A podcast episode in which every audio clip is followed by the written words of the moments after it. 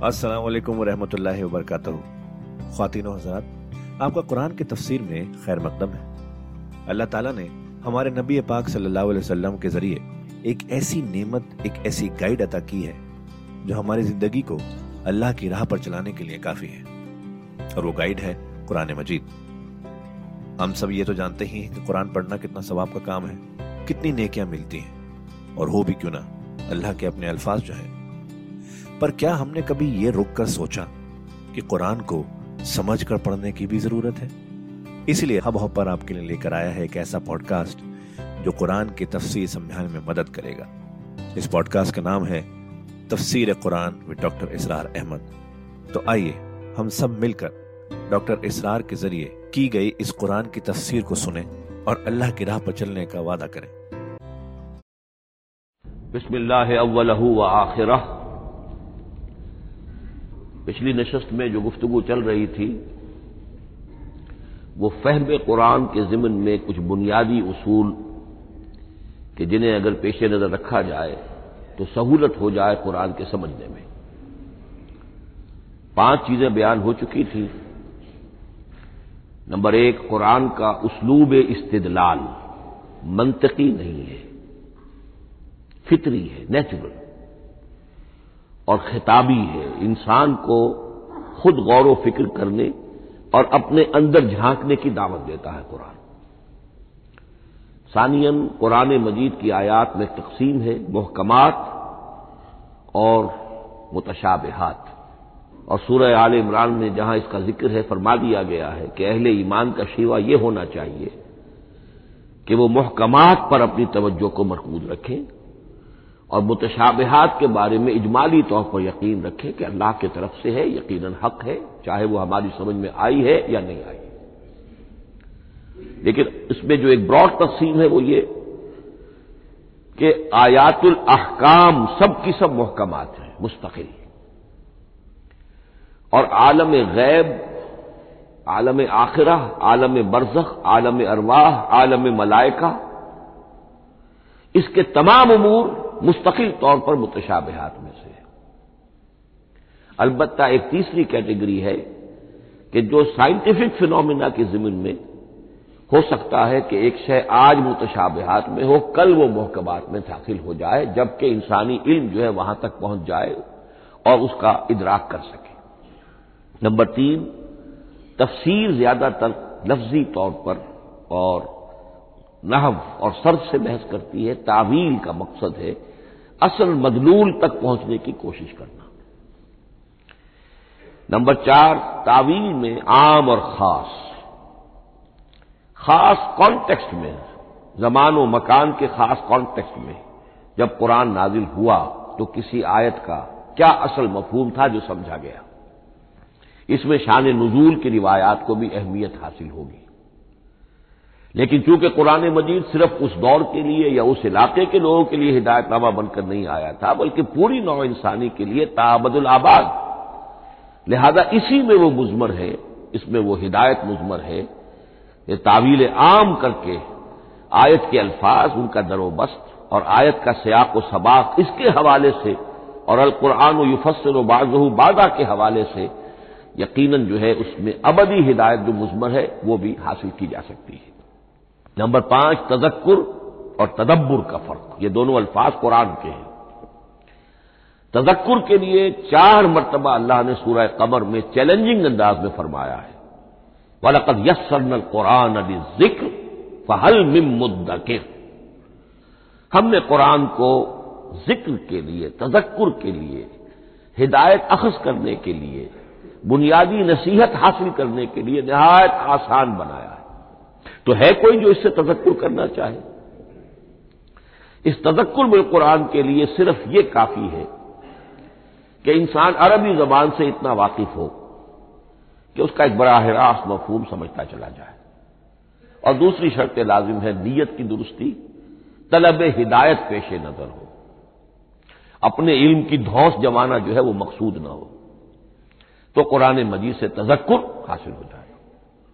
तदब्बर के एतबार से कुरान मजीद मुश्किल तरीन किताब है। बल्कि मैंने उस वक्त एक गलत लफ्ज इस्तेमाल कर दिया था, दुनिया की मुश्किल तरीन। ये दुनिया की किताब है ही नहीं। ये तो मुश्किल तरीन किताब है। वही माना कि अल्लाह ताला के इल्म कामिल से इसका नजूल हुआ है। उस इल्म का अहाता किसी इंसान के लिए मुमकिन नहीं है। इसी तरह यह कुरान एक ऐसे समंदर के मानंद है, जिसका न कोई किनारा है और ना ही उसकी कोई तय है। इसमें पूरी पूरी जिंदगियाँ खपाने के बावजूद भी, अफला या तदब्बरून अल कुरान तदब्बुर ले यदब्बरू आयात ही भले यतजक्कर उल अलबाब। ये दो असलाहत खुद कुरान की है। मेरा जो किताब चाहे मुसलमानों पर कुरान मजीद के हकूक, उसमें मैंने इन पर तफसील से बहस की नंबर छह, दो एतबार से कुरान मजीद पर गौर करने वाले का एटीट्यूड एक दूसरे से बिल्कुल मुतजाद होगा। अहकाम के हवाले से एक तालिब इल्म का रुख पीछे की तरफ़ होना चाहिए। असलाफ ने क्या समझा? उनसे पहलों ने क्या समझा? उनसे पहलों ने क्या समझा? सहाबा ने क्या समझा? यहाँ तक कि अपने आप को मोहम्मद रसूलुल्लाह के कदमों में पहुँचा दीजिए। दीन का अमली पहलू, हलाल और हराम, जायज़ और नाजायज। ये चीज़ें आपको ये नहीं कि आपको नए जमाने की, वो जो भी रिसर्च हो उसके हवाले से और नए जमाने के साइंसी जो हकायक है उनके हवाले से बात करें। दौड़ पीछे की तरफ़ है गर्दिश अयाम तो पीछे से पीछे पीछे से पीछे, यहाँ तक के ब मुस्तफ़ा बरसा की शरा के दी हम उस अगर बऊ न रसीदी तमाम बोला लेकिन हिकमत साइंस इसके हवाले से आगे बढ़िए आगे से आगे बढ़िए वो तो मैं अर्ज़ कर चुका हूँ कि वो जो फिनोमिना कुरान मजीद में साइंटिफिक मजबूर हैं, उनकी असल हकीकत जो है, वो हमारे अगर असलाफ को समझ में नहीं आ सकी तो बात समझ में आती है। अभी इस इल्म की सतह ही इतनी कमज़ोर थी, इतनी नीची थी कि उनकी, उसका इदराक मुमकिन नहीं था। इसमें आगे बढ़िए। तो इसमें बिल्कुल मुतजाद हो गया कि एक में जमाने का साथ देने की बजाय जमाने से भी आगे चलो। और एक में पीछे पीछे पीछे पीछे यहाँ तक कि मोहम्मद रसूलुल्लाह वल्लजीना माहू। मोहम्मद रसूलुल्लाह वल्लजीना माहू। उनके कदमों तक अपने आप को पहुँचा दो। आखिरी शेफ है में कुरान के जिमन में बट, लेकिन ये last but not the least के मिसदाक है। ये बात बहुत सराहत के साथ मौलाना मौदूदी ने लिखी है तफीमुल कुरान के मुकदमे में। और बहुत अहम बात है बहुत अहम बात। और वो ये है कि कुरान मजीद एक ऐसी किताब नहीं है, जिसे कोई मुहक्क और रिसर्च स्कॉलर अपनी लाइब्रेरी में बैठकर और रेफरेंस बुक सामने रखकर इधर से उधर और समझ ले। इसके समझने का की शर्त लाजिम यह है कि जो ये रास्ता दिखाता है उस पर चलना शुरू करें। एक एक कदम के बाद कुरानी हकाइक मजीद मुनकशिफ होंगे। और मजीद मुनकशिफ होंगे, और मजीद मुनकशिफ होंगे। जब तक कुरान मजीद के बताए हुए रास्ते पर आदमी चलेगा नहीं, कुरान की असल हकीकत उस पर कभी मुनकशिफ नहीं होगी। चाहे तफसीर लिख दे, वो तो लफ्जों की बहस है, सरफ और नहब है, या रिवायात है, वो जमा कर दीजिए। लेकिन यह कि कुरान मजीद का सही फहम अमल के बगैर मुमकिन है। जैसे कुरान मजीद में आता ज्यादत हम ईमाना। ईमान बढ़ता है, अमल के ज़रिए से ईमान बढ़ता है। मैं इसमें एक शय का इजाफा कर रहा हूँ। मेरे नज़दीक Quran Majeed manual of revolution. Muhammad अरबी सल्लल्लाहु अलैहि वसल्लम ने एक अजीम इनकलाब बर्पा किया दुनिया में और एक इनकलाबी जिद्दोजहद की है। दावत दावत के कबूल करने वालों को मुनजम करना। उनमें समोतात की आदत पैदा करना, फिर उनमें तन मन धन कुर्बान करने का जज्बा पैदा करना, फिर उनका तजकिया करना, उनकी तरबियत। फिर जब वो तैयार हो जाए तो बातिल से टक्कर और उसमें फिर जिहाद और कताल के मराहल। ता के इनकलाब आ गया और ये कि जाल हक व जहाकल बातिल इन बातिल का न का इस जिद्दोजहद के हर मरहले पर कुरान नाजिल हो रहा है। जो उस मरहले के जो मसाइल हैं, जो उस मरहले के प्रॉब्लम्स हैं, जो उस मरहले की मुश्किलात है, उनसे बहस कर रहा है।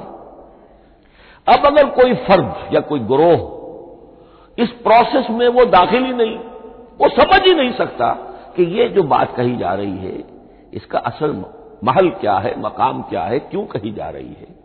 वो तो जब इसी किस्म की इनकलाबी जिद्दोजहद में कोई खुद मुबतला होगा तो उसे मालूम होगा ये थी वो मुश्किल, या ये था वो मसला या ये था वो मरहला जो उस वक्त की जो जिद्दोजहद थी मोहम्मद रसूलुल्लाह वल्लजीन माहू की, कि उस वक्त ये आयात नाजिल हो इस तरीके से मैनुअल ऑफ़ रेवोल्यूशन में कहा करता हूँ, क्योंकि हमारी जो टिब की तालीम होती है, उनमें मैनुअल ऑफ़ डिसेक्शन सबसे पहले जो है एनॉटमी पढ़ाई जाती है और डेड बॉडी की डिसेक्शन होती है। तो मैनुअल ऑफ़ डिसेक्शन जो है वो पहली किताब होती है जो हमें मिलती है।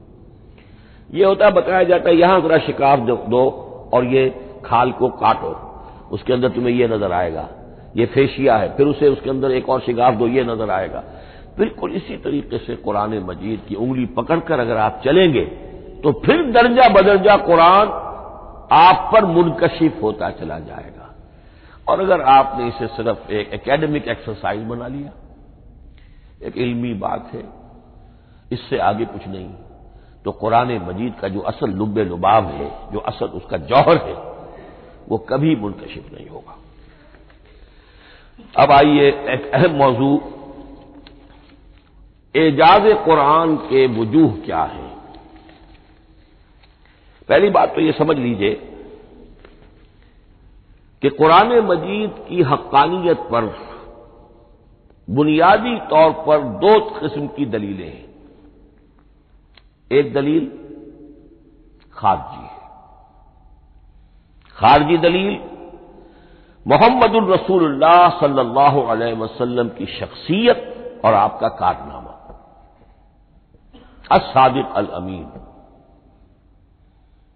कब लबिस्तफीकुम उमर मैं तुम्हारे माँ बहन एक उम्र गुजार चुका हूँ।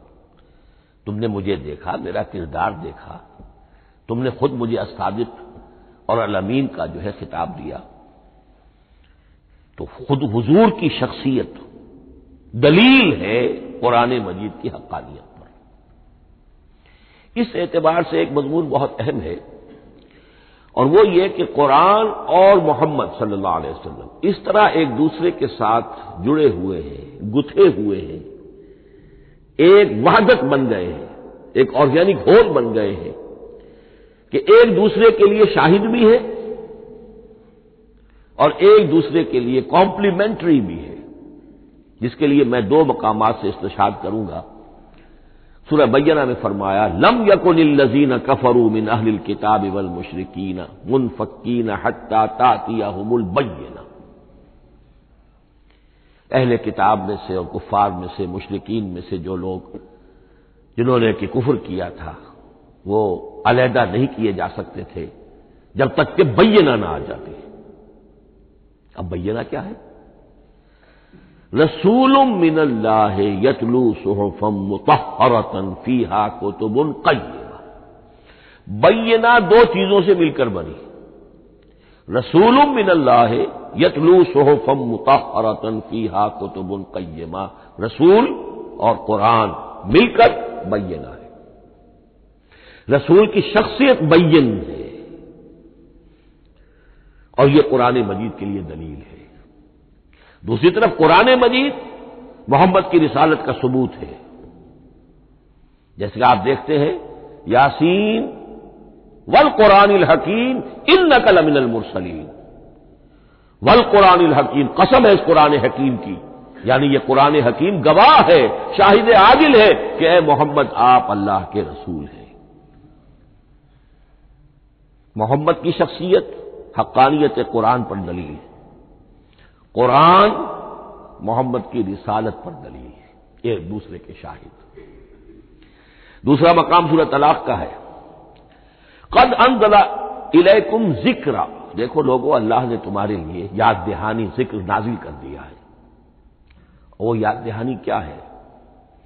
रसूल यतलू अलैकुम आयात मुबैनातिन अल्लाह का एक रसूल जो तुम्हें पढ़कर सुना रहा है, अल्लाह की आयात बैनात ये दोनों चीज़ें मिलकर बैना बना, दोनों चीज़ें मिलकर जिक्रा बना। इस हवाले से ये दोनों चीज़ें एक दूसरे के साथ, यूँ समझिए कि इस तरीके से गुथी हुई हैं दोनों हकीकतें। इस तरह जमा है कि एक दूसरे से जुदा नहीं की जा सकती। अगली बात यह समझिए कि कुरान मजीद मोहम्मद रसूलुल्लाह का असल मोजा बल्कि उससे आगे बढ़कर एक लफ्ज इस्तेमाल करूँगा, वाहिद मोजा है। आप शायद हैरान हो कि और भी तो मोजात बयान होते हैं हजूर के, लेकिन मेरी बात समझिए, गौर कीजिए। उन वाकयात से मुझे इनकार नहीं है, लेकिन जो बात मैं कहना चाहता हूँ, उसको अच्छी तरह समझिए। मोजा कहते किसे? मोजा आजिज कर देने वाली शय। तो खातिन हजरात, ये था आज का एपिसोड। अभी तफसीर बाकी है। पूरी तफसीर सुनने के लिए अगला एपिसोड सुनना ना भूलें।